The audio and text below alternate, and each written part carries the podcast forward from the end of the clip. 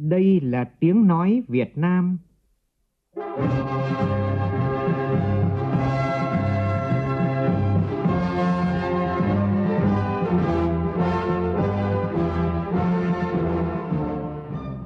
là tiếng nói Việt Nam, phát thanh từ Hà Nội, thủ đô nước Cộng hòa xã hội chủ nghĩa Việt Nam.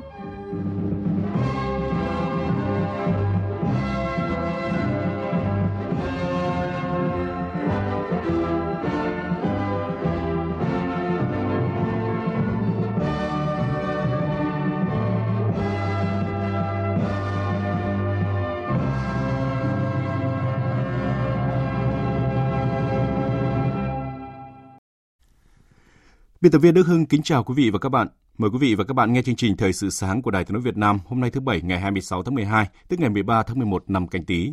Chương trình có những nội dung đáng chú ý sau đây.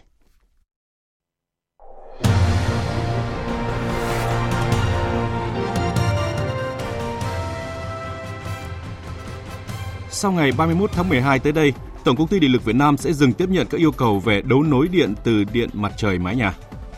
Gần 1.400 vị trí việc làm học nghề sẽ dành cho bộ đội xuất ngũ trong phiên giao dịch việc làm diễn ra hôm nay tại Hà Nội. Cảnh báo tình trạng công dân nhập cảnh trái phép đang tăng cao tại tỉnh Cao Bằng vào dịp cuối năm, đe dọa sự an toàn về phòng chống dịch COVID-19 có thể thâm nhập vào nước ta. Trong phần tin thế giới, Iran tăng cường hệ thống phòng không bảo vệ các cơ sở hạt nhân khỏi nguy cơ tấn công tên lửa từ Mỹ. Thủ tướng Nhật Bản kêu gọi người dân lặng lẽ đón năm mới nhằm ngăn ngừa sự lây lan của dịch COVID-19. Hôm nay, 26 tháng 12, nhân ngày dân số Việt Nam, chương trình có bài viết cảnh báo về các bệnh mãn tính tại nước ta và cần phải nâng cao chất lượng cuộc sống.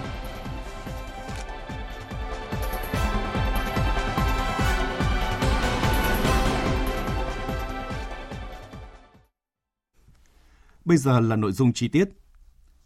130 học sinh sinh viên xuất sắc tiêu biểu học tập và làm theo tư tưởng đạo đức phong cách Hồ Chí Minh năm 2020 vừa được Bộ Giáo dục và Đào tạo tổ chức tuyên dương tối qua tại Hà Nội. Tới dự lễ tuyên dương có các đồng chí Trần Quốc Vượng, Ủy viên Bộ Chính trị, Thường trực Ban Bí thư Trung ương Đảng, Võ Văn Thưởng, Ủy viên Bộ Chính trị, Bí thư Trung ương Đảng, Trưởng ban Tuyên giáo Trung ương, Vũ Đức Đam, Ủy viên Trung ương Đảng, Phó Thủ tướng Chính phủ, cùng lãnh đạo các bộ, ban, ngành Trung ương và 130 học sinh sinh viên được tuyên dương. Phóng viên Minh Hường thông tin. 130 học sinh, sinh viên được vinh danh tối qua là những điển hình xuất sắc trong các hoạt động học tập phong trào, là tấm gương về đạo đức, lối sống, tinh thần đoàn kết, nhân ái, dũng cảm, trung thực, yêu đất nước, yêu quê hương. Trong số đó, nhiều em đã tích cực tham gia và đạt thành tích xuất sắc trong các cuộc thi tìm hiểu về Đảng, chủ nghĩa Mác Lênin, tư tưởng Hồ Chí Minh do Bộ Giáo dục và Đào tạo hoặc các cơ quan ban ngành trung ương, địa phương tổ chức. Có những em đã đạt thành tích cao trong các cuộc thi về các môn văn hóa, khoa học kỹ thuật, khởi nghiệp sáng tạo, văn nghệ thể thao ở trong nước và quốc tế. Chia sẻ về quá trình học tập và làm theo tư tưởng đạo đức phong cách Hồ Chí Minh thời gian qua, em Nguyễn Thị Thanh Loan, sinh viên trường Đại học Thủy Lợi, cho biết. Theo em thì học theo bác là một việc nên làm ạ. Đối với bản thân em thì à, em muốn làm tốt những việc mình cần làm và làm những công việc có ích cho xã hội ạ. Em học tập theo bác là việc à, học học nữa, học mãi, học suốt đời và không ngừng học tập. Thứ hai là em đã áp dụng về việc à, lối sống giản dị của bác trong đời sống hàng ngày. Em thấy đây là một việc hết sức quan trọng ạ. Đó là một cái kim chỉ nam rất rất tốt cho em để em có thể định hướng trên con đường học tập và làm việc của mình ạ. Trong khuôn khổ lễ tuyên dương, Bộ Giáo dục và Đào tạo tổ chức tổng kết và trao giải cuộc thi Tuổi trẻ học tập và làm theo tư tưởng đạo đức phong cách Hồ Chí Minh năm 2020. Cũng liên quan đến lĩnh vực giáo dục, hơn 4.500 thí sinh đang tham gia kỳ thi chọn học sinh giỏi quốc gia năm 2020. Kỳ thi diễn ra đồng loạt trên toàn quốc trong 3 ngày, từ hôm qua đến hết ngày mai.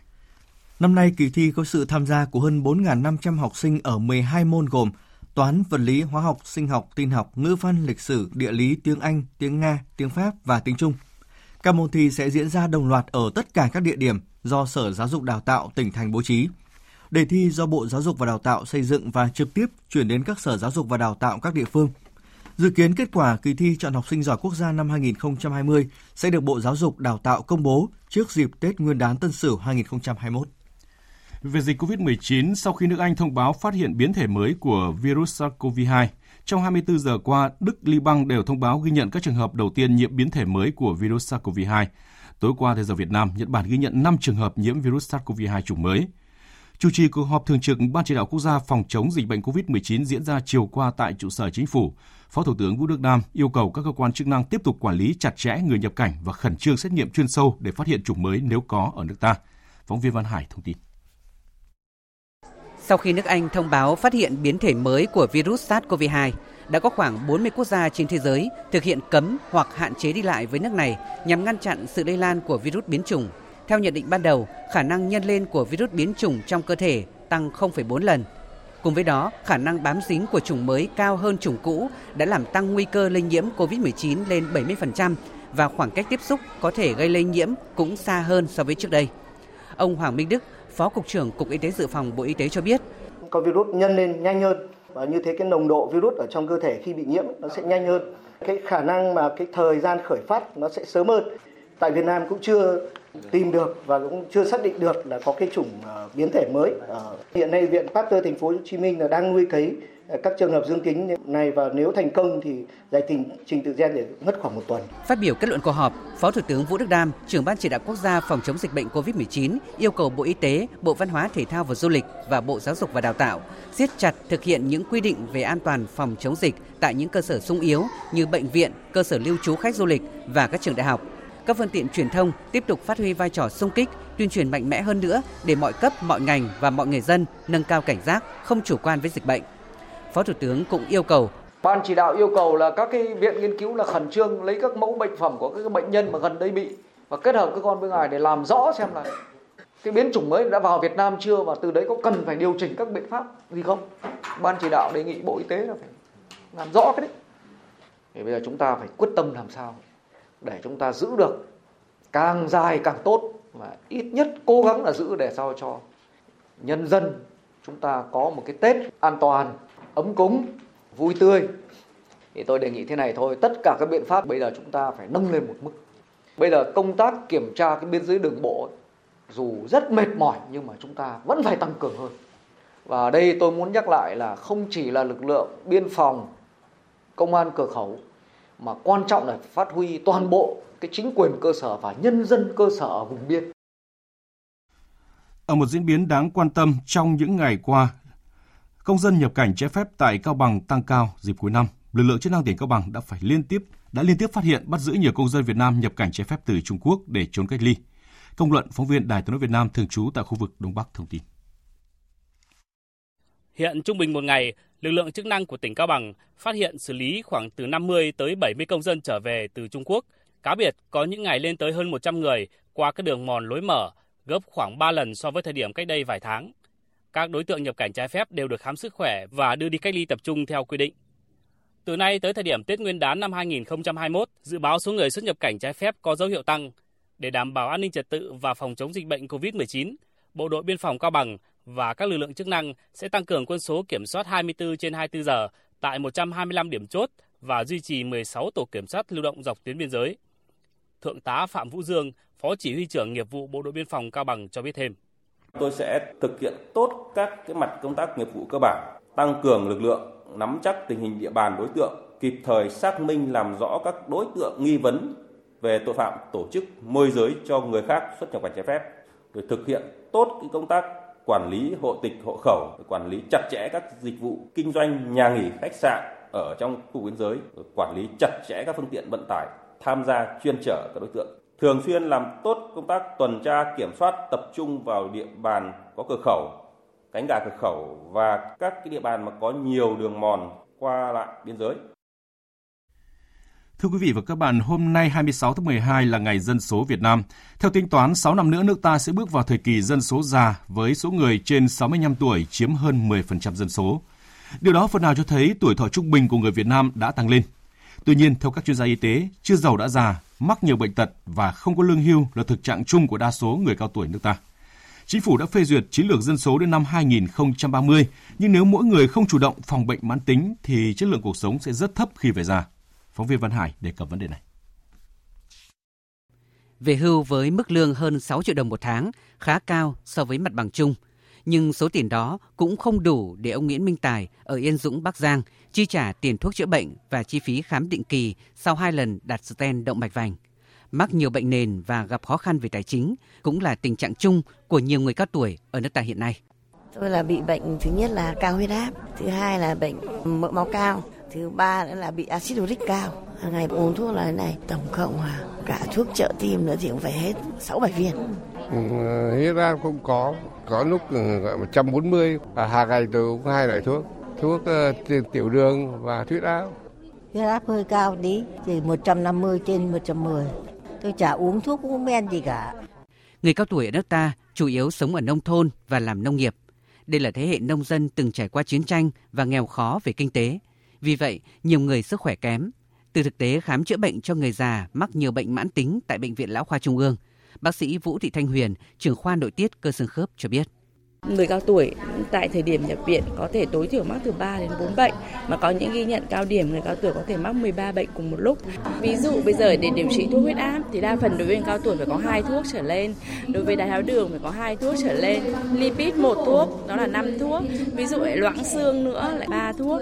Như vậy sơ sơ là khoảng 8 đến 10 đơn thuốc nếu chỉ uống thuốc trong ngày là no thôi. Hiện trên 70% người cao tuổi nước ta phải tự lao động kiếm sống cùng với sự hỗ trợ của con cháu chỉ gần 26% số người già sống bằng lương hưu hay trợ cấp xã hội. Ông Nguyễn Xuân Trường, vụ trưởng vụ cơ cấu và chất lượng dân số cho rằng, hệ thống y tế nước ta đang đứng trước thách thức lớn về chăm sóc sức khỏe khi số người già ngày càng tăng.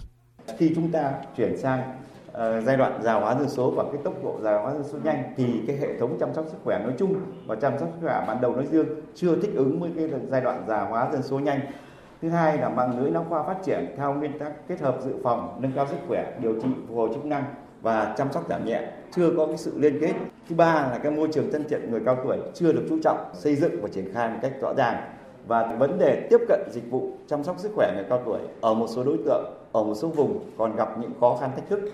Chiến lược dân số đến năm 2030 được chính phủ phê duyệt đã đề cập nhiều giải pháp thích ứng với giả hóa dân số và đẩy mạnh chăm sóc sức khỏe người cao tuổi trong đó có mục tiêu ít nhất một nửa số xã phường đạt tiêu chí môi trường thân thiện với người cao tuổi. Khoảng 70% người cao tuổi trực tiếp sản xuất kinh doanh tăng thu nhập, giảm nghèo, có nhu cầu hỗ trợ được hướng dẫn về sản xuất kinh doanh, hỗ trợ phương tiện sản xuất, chuyển giao công nghệ, tiêu thụ sản phẩm, vay vốn phát triển sản xuất. Bên cạnh đó, tất cả người cao tuổi đều được có thẻ bảo hiểm y tế, được quản lý sức khỏe, khám chữa bệnh, chăm sóc tại gia đình, cộng đồng hoặc cơ sở chăm sóc tập trung – Tuy nhiên, theo các chuyên gia y tế, để giảm được gánh nặng bệnh tật một cách bền vững khi về già, ngay từ khi còn trẻ, mỗi người cần có lối sống khoa học để góp phần phòng tránh các bệnh mãn tính. Có như vậy mới đảm bảo chất lượng cuộc sống và góp phần nâng cao chất lượng dân số. Chương trình Thời sự sáng tiếp tục với các tin đáng chú ý khác. Sáng nay tại Trung tâm Dịch vụ Việc làm Thanh niên Trung ương Đoàn ở số 347 Đội Cấn, phường Liễu Giai, quận Ba Đình, Trung tâm Dịch vụ Việc làm Hà Nội Sở Lao động Thương binh và Xã hội Hà Nội phối hợp với Bộ Tư lệnh Thủ đô tổ chức phiên giao dịch việc làm chuyên đề dành cho bộ đội xuất ngũ. Sẽ có 1.380 vị trí việc làm học nghề với mức lương dự kiến từ 5 đến 15 triệu đồng mỗi người một tháng. Tin của phóng viên Hà Nam. Tham gia phiên giao dịch việc làm dành cho bộ đội xuất ngũ, các công ty doanh nghiệp có nhu cầu sử dụng lao động, các trường cao đẳng, đại học, trường nghề có nhu cầu tuyển dụng, tuyển sinh có thể trực tiếp phỏng vấn người lao động tại phiên giao dịch việc làm qua đó, các đơn vị tham gia có cơ hội tuyển dụng lao động, cung cấp thông tin về nhu cầu tuyển dụng, tuyển sinh, quảng bá về hình ảnh của đơn vị mình. Bộ đội xuất ngũ, quân nhân sắp hoàn thành nghĩa vụ quân sự thuộc Bộ Tư lệnh Thủ đô. Người lao động tham gia phiên giao dịch việc làm được tư vấn về học nghề, giới thiệu việc làm, xuất khẩu lao động, được cung cấp về thông tin thị trường lao động, tư vấn kỹ năng mềm, các chế độ chính sách pháp luật có liên quan và được tham gia tiếp xúc, phỏng vấn tuyển dụng trực tiếp với nhà tuyển dụng. Dự kiến phiên giao dịch việc làm dành cho bộ đội xuất ngũ có 30 đơn vị tham gia tuyển dụng, tuyển sinh, hơn 1.380 vị trí việc làm, học nghề với mức lương dự kiến từ 5 đến 15 triệu đồng một người một tháng. Trong đó, các doanh nghiệp, đơn vị sản xuất kinh doanh có nhu cầu tuyển dụng, xuất khẩu lao động hơn 1.080 vị trí việc làm. Các trường cao đẳng, đại học, trường nghề có nhu cầu tuyển dụng, tuyển sinh 300 chỉ tiêu. Cụ thể, nhu cầu tuyển dụng lao động có trình độ cao đẳng, đại học trở lên là hơn 380 chỉ tiêu. Lao động có trình độ trung cấp, công nhân kỹ thuật 516 chỉ tiêu. Lao động phổ thông hơn 180 chỉ tiêu. Tham gia phiên giao dịch việc làm này, người lao động và doanh nghiệp không phải đóng bất kỳ một khoản phí nào.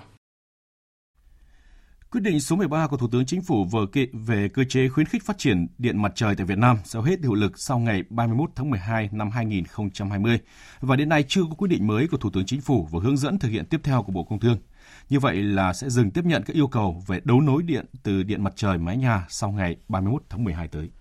Cục Điện lực và Năng lượng tái tạo thuộc Bộ Công Thương cho biết đang nghiên cứu các mô hình quy mô và giá mua bán điện tương ứng cho từng loại hình điện mặt trời mái nhà và dự kiến trong quý 1 năm tới sẽ báo cáo Bộ Công Thương xem xét trình Thủ tướng Chính phủ về chính sách khuyến khích điện mặt trời mái nhà cho giai đoạn tiếp theo. Do vậy, kể từ 0 giờ ngày 1 tháng 1 năm 2021 trở đi, loại hình và giá mua bán điện đối với điện mặt trời mái nhà chưa được xác định.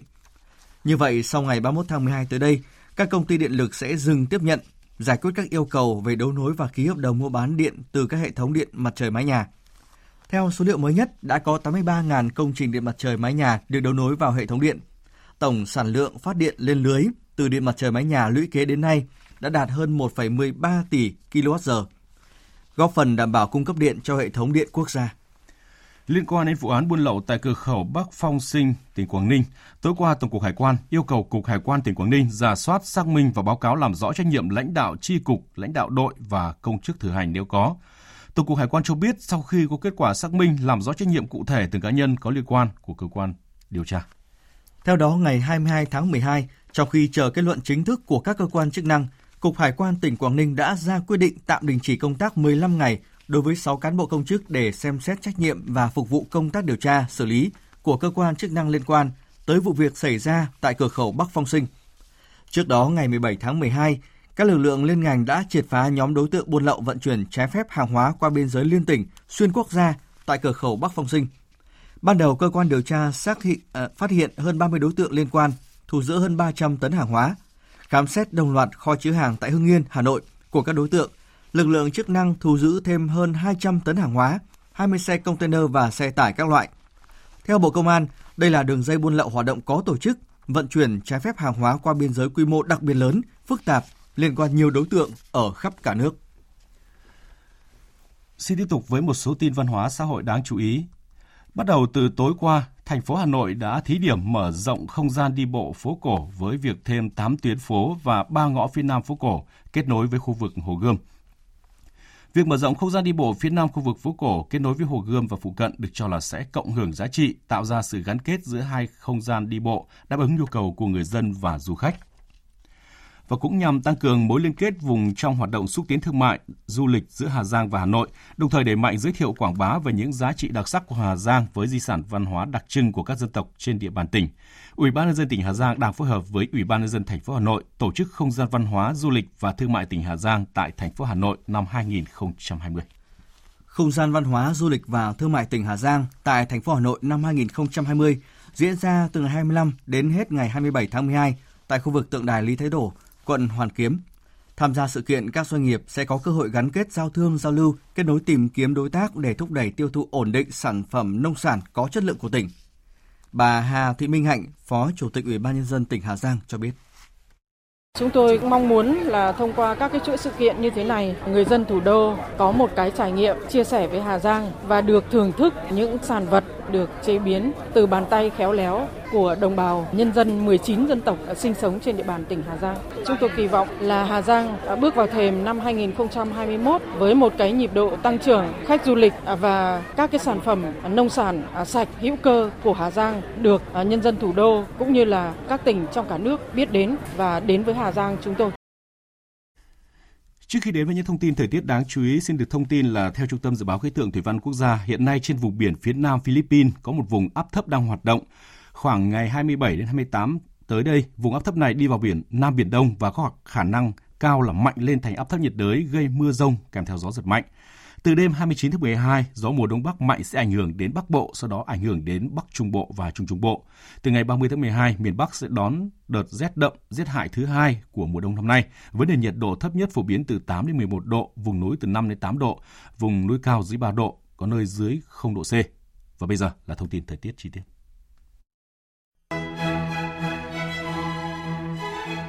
Thưa quý vị và các bạn, theo dự báo của Trung tâm Khí tượng Thủy văn Trung ương, hiện nay không khí lạnh có cường độ suy yếu chậm và hôm nay do ảnh hưởng của không khí lạnh nên vùng biển phía đông của khu vực Bắc Biển Đông gió đông bắc mạnh cấp 6 giật cấp 7, cấp 8 biển động. sóng biển cao từ 2 đến 4 mét. Đối với thời tiết cụ thể của các vùng trên cả nước, các tỉnh Bắc Bộ trong đó có khu vực Hà Nội không mưa, trưa chiều trời nắng, đêm và sáng trời rét với nhiệt độ từ 13 đến 23 độ. Tại các tỉnh miền Trung có mưa rào nhẹ rải rác, trưa chiều trời nắng với nền nhiệt duy trì từ 14 đến 27 độ. Khu vực Tây Nguyên và Nam Bộ có mưa, có nơi mưa to đến rất to và rông. Trong cơn rông có khả năng xảy ra lốc, xét và gió giật mạnh. Nhiệt độ duy trì từ 17 đến 29 độ.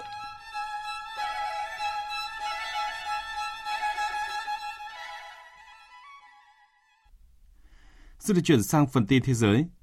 Thủ tướng Armenia Nikol Pashinyan vừa mời các lực lượng chính trị của đất nước tham vấn về việc tổ chức bầu cử quốc hội sớm vào năm tới. Phóng viên Đài tiếng nói Việt Nam thường trú tại Liên bang Nga đưa tin. Người đứng đầu chính phủ Armenia Nikol Pashinyan đã viết trên trang Facebook của mình rằng ông mời các lực lượng nghị viện và ngoại nghị viện quan tâm, tham gia tham vấn về việc tổ chức bầu cử quốc hội sớm vào năm 2021. Các cuộc biểu tình đòi Thủ tướng Pashinyan từ chức đã diễn ra ở Armenia trong hơn một tháng qua. Phe đối lập cho rằng tuyên bố chung do Thủ tướng Armenia ký ngày 10 tháng 11 với Tổng thống Nga Vladimir Putin và nhà lãnh đạo Azerbaijan Ilham Aliyev về việc chấm dứt hoàn toàn các hành động thù địch ở Nagorno-Karabakh trên thực tế đã trở thành một sự đầu hàng. Các đối thủ của ông Pashinyan cũng bắt ông phải chịu trách nhiệm về các vấn đề kinh tế và xã hội của nước Cộng hòa. Trong bối cảnh hiện tại trong nước, Tổng thống Armenia Armen Sarkisian đã kêu gọi bầu cử quốc hội sớm, còn trước bầu cử chuyển giao quyền lực cho chính phủ theo sự đồng ý của quốc gia. Bản thân Thủ tướng Pashinyan tuyên bố rằng ông sẽ không từ chức vì bất kỳ sự thay đổi chính phủ nào cũng chỉ diễn ra thông qua bầu cử. Đồng thời, một số người ủng hộ ông đã tuyên bố rằng họ không loại trừ khả năng tổ chức bầu cử sớm. Khoảng 6 giờ 30 phút ngày 25 tháng 12 theo giờ địa phương, tức là chiều tối qua theo giờ Việt Nam, một vụ nổ lớn khiến trung tâm thành phố Nashville, bang Tennessee, Mỹ rung chuyển. Hiện chưa có thống kê thiệt hại về người và tài sản. Một chiếc ô tô chuyên dùng đi dã ngoại đang đỗ gần tòa nhà AT&T bất ngờ phát nổ. Theo nhân chứng, vụ nổ tương tự một vụ nổ bom. Các đoạn video đăng trên Facebook cho thấy khói lửa tỏa ra một đoạn phố. Các tòa nhà gần đó bị bung cửa hư hỏng, bốn ô tô cháy, cây xanh đổ ngã. Hàng chục người dân được sơ tán. Các lực lượng khẩn cấp nhanh chóng tới hiện trường. Những con đường ở khu trung tâm thành phố Nashville bị phong tỏa để khắc phục hậu quả và điều tra nguyên nhân. Cơ quan an ninh Liên bang Nga cũng vừa bắt giữ một thiếu niên âm mưu đánh bom khủng bố tại một tòa nhà ở thành phố Tambov của Nga. Đối tượng bị bắt giữ được xác nhận mới 17 tuổi đã lên kế hoạch sử dụng các thiết bị nổ tự chế để thực hiện hành động khủng bố tại một trong những tòa nhà cao tầng của thành phố Tambov. Sau khi khám xét nơi ở của nghi phạm, toàn bộ thuốc nổ và các thiết bị khác được sử dụng để chế tạo bom đã được cơ quan an ninh Liên bang Nga thu giữ. Hiện cơ quan điều tra Liên bang Nga đã khởi tố vụ án và mở rộng điều tra để phát hiện thêm các đối tượng khác có liên quan. Tờ Ankabat của Kuwait dẫn một số nguồn tin từ Iran cho biết nước Cộng hòa Hồi giáo Iran đang tăng cường cái hệ thống phòng thủ phòng không đặt gần các cơ sở hạt nhân của nước này để đề phòng các cuộc tấn công tiềm tàng bằng tên lửa từ Mỹ. Iran đã thiết lập hệ thống phòng không và thiết bị định vị radar của lực lượng hàng không vũ trụ thuộc lực lượng vệ binh cách mạng Hồi giáo Iran để bảo vệ các cơ sở thiết yếu cho chương trình hạt nhân của Iran khỏi các cuộc tấn công. Đặc biệt, biện pháp phòng ngừa được triển khai giáo diết ở tỉnh Isfahan, nơi có nhà máy làm dầu urani Natan. Động thái này diễn ra trong bối cảnh gia tăng căng thẳng giữa Iran và Mỹ trong những ngày cuối cùng trong nhiệm kỳ của Tổng thống Mỹ Donald Trump. Trước đó, trên mạng xã hội Twitter, ông Donald Trump lên tiếng cáo buộc vụ tấn công bằng tên lửa mới đây nhất nhằm vào đại sứ quán Mỹ ở Iraq được thực hiện từ lãnh thổ Iran, điều mà Tehran đến thời điểm này vẫn một mực bác bỏ.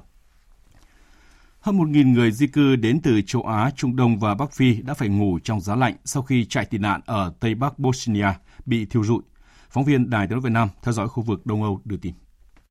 Theo báo cáo, một đám cháy đã thiêu rụi khu trại ở Lipa có khoảng 1.200 người di cư sinh sống. Hiện nguyên nhân vụ cháy vẫn đang được các cơ quan chức năng điều tra làm rõ. Hàng chục người đàn ông cũng đã phải qua đêm tại một thùng chứa kim loại bị hư hỏng gần địa điểm xảy ra vụ cháy. Những người di cư khác thì đang cố gắng dựng lều bằng ni lông và ngủ trên nền đất đóng băng. Cơ quan chức năng cho biết khoảng 10.000 người di cư từ châu Á, Trung Đông và Bắc Phi đang bị mắc kẹt ở Bosnia với hy vọng sẽ đến được các nước giàu có hơn ở Liên minh châu Âu. Trại Lipa được mở cửa từ mùa xuân năm 2019 và là nơi trú ẩn tạm thời cho người di cư. Tuy nhiên, nó đã được đóng cửa từ ngày 23 tháng 12. Chính quyền Bosnia đã không bố trí được những chỗ ở thay thế cho những người tị nạn này. Thủ tướng Nhật Bản Suga Yoshihide vừa kêu gọi người dân nước này hãy lặng lẽ đón năm mới để ngăn virus SARS-CoV-2 lây lan mạnh trong bối cảnh số ca mắc COVID-19 ở nước này liên tục phá kỷ lục.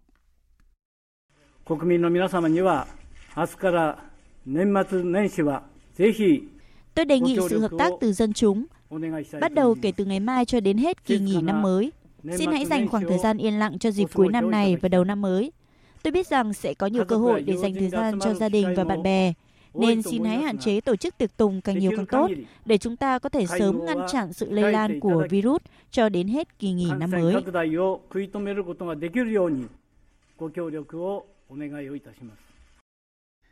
Tiếp tục chương trình là các tin tức thể thao đáng chú ý.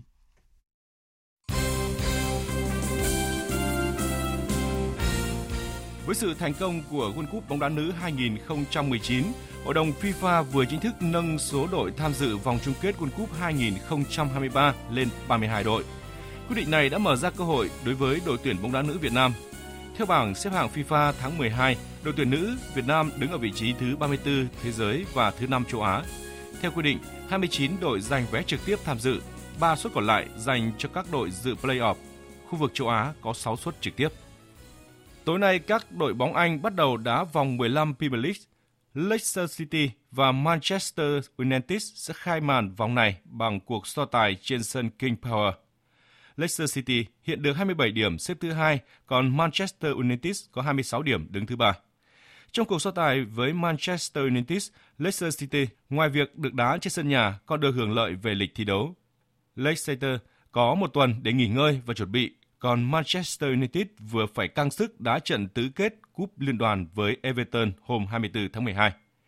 Tuy nhiên, huấn luyện viên của Manchester Solskjaer tự tin và lực lượng đang sở hữu trong tay.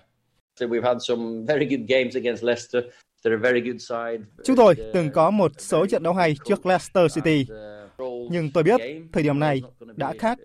Họ có một số mối đe dọa và chúng tôi sẽ tìm người để đặt vào những vị trí phù hợp khi các trụ cột bùng nổ Chúng tôi sẽ là mối đe dọa lớn đối với các đội khác. Tiếp tục chương trình là những thông tin thời tiết đáng chú ý. Dự báo thời tiết Phía Tây Bắc Bộ có mưa nhỏ vài nơi, sáng sớm có sương mù và sương mù nhẹ rải rác, trưa chiều trời nắng, gió nhẹ, trời rét. Nhiệt độ từ 11 đến 25 độ, có nơi dưới 11 độ. Phía Đông Bắc Bộ có mưa nhỏ vài nơi, sáng sớm có sương mù và sương mù nhẹ rải rác, trưa chiều trời nắng, gió nhẹ, trời rét. Nhiệt độ từ 12 đến 24 độ, vùng núi có nơi dưới 12 độ. Các tỉnh từ Thanh Hóa đến Thừa Thiên Huế có mưa vài nơi, riêng phía Bắc sáng sớm có sương mù và sương mù nhẹ rải rác, gió Bắc đến Tây Bắc cấp 2, cấp 3, trời rét, nhiệt độ từ 17 đến 23 độ. Các tỉnh ven biển từ Đà Nẵng đến Bình Thuận có mưa rào và rông vài nơi, có gió Đông Bắc cấp 2, cấp 3, nhiệt độ từ 21 đến 29 độ. Tây Nguyên và Nam Bộ có mưa rào vài nơi, gió Đông Bắc đến Đông cấp 2, cấp 3, nhiệt độ từ 18 đến 32 độ. Khu vực Hà Nội không mưa, sáng sớm có sương mù nhẹ, trưa chiều trời nắng, gió nhẹ, trời rét, nhiệt độ từ 16 đến 24 độ. Dự báo thời tiết biển, Bắc và Nam Vịnh Bắc Bộ có mưa vài nơi, sáng sớm có nơi có sương mù, tầm nhìn xa trên 10 km, giảm xuống dưới 1 km trong sương mù, gió Đông Bắc đến Đông cấp 3, cấp 4. Vùng biển từ Quảng Trị đến Quảng Ngãi, khu vực Nam Biển Đông, khu vực quần đảo Trường Sa thuộc tỉnh Khánh Hòa, có mưa vài nơi tầm nhìn xa trên 10 km, gió Đông Bắc cấp 4. Vùng biển từ Bình Định đến Ninh Thuận, vùng biển từ Bình Thuận đến Cà Mau, khu vực giữa Biển Đông, có mưa rào và rông vài nơi, tầm nhìn xa trên 10 km, gió Đông Bắc cấp 4, cấp 5. Vùng biển từ Cà Mau đến Kiên Giang, Vịnh Thái Lan, có mưa rào và rông vài nơi, tầm nhìn xa trên 10 km, gió Đông cấp 4, cấp 5. Khu vực Bắc Biển Đông có mưa vài nơi, tầm nhìn xa trên 10 km, gió Đông Bắc cấp 5, riêng phía Đông cấp 6, giật cấp 7, cấp 8, biển động.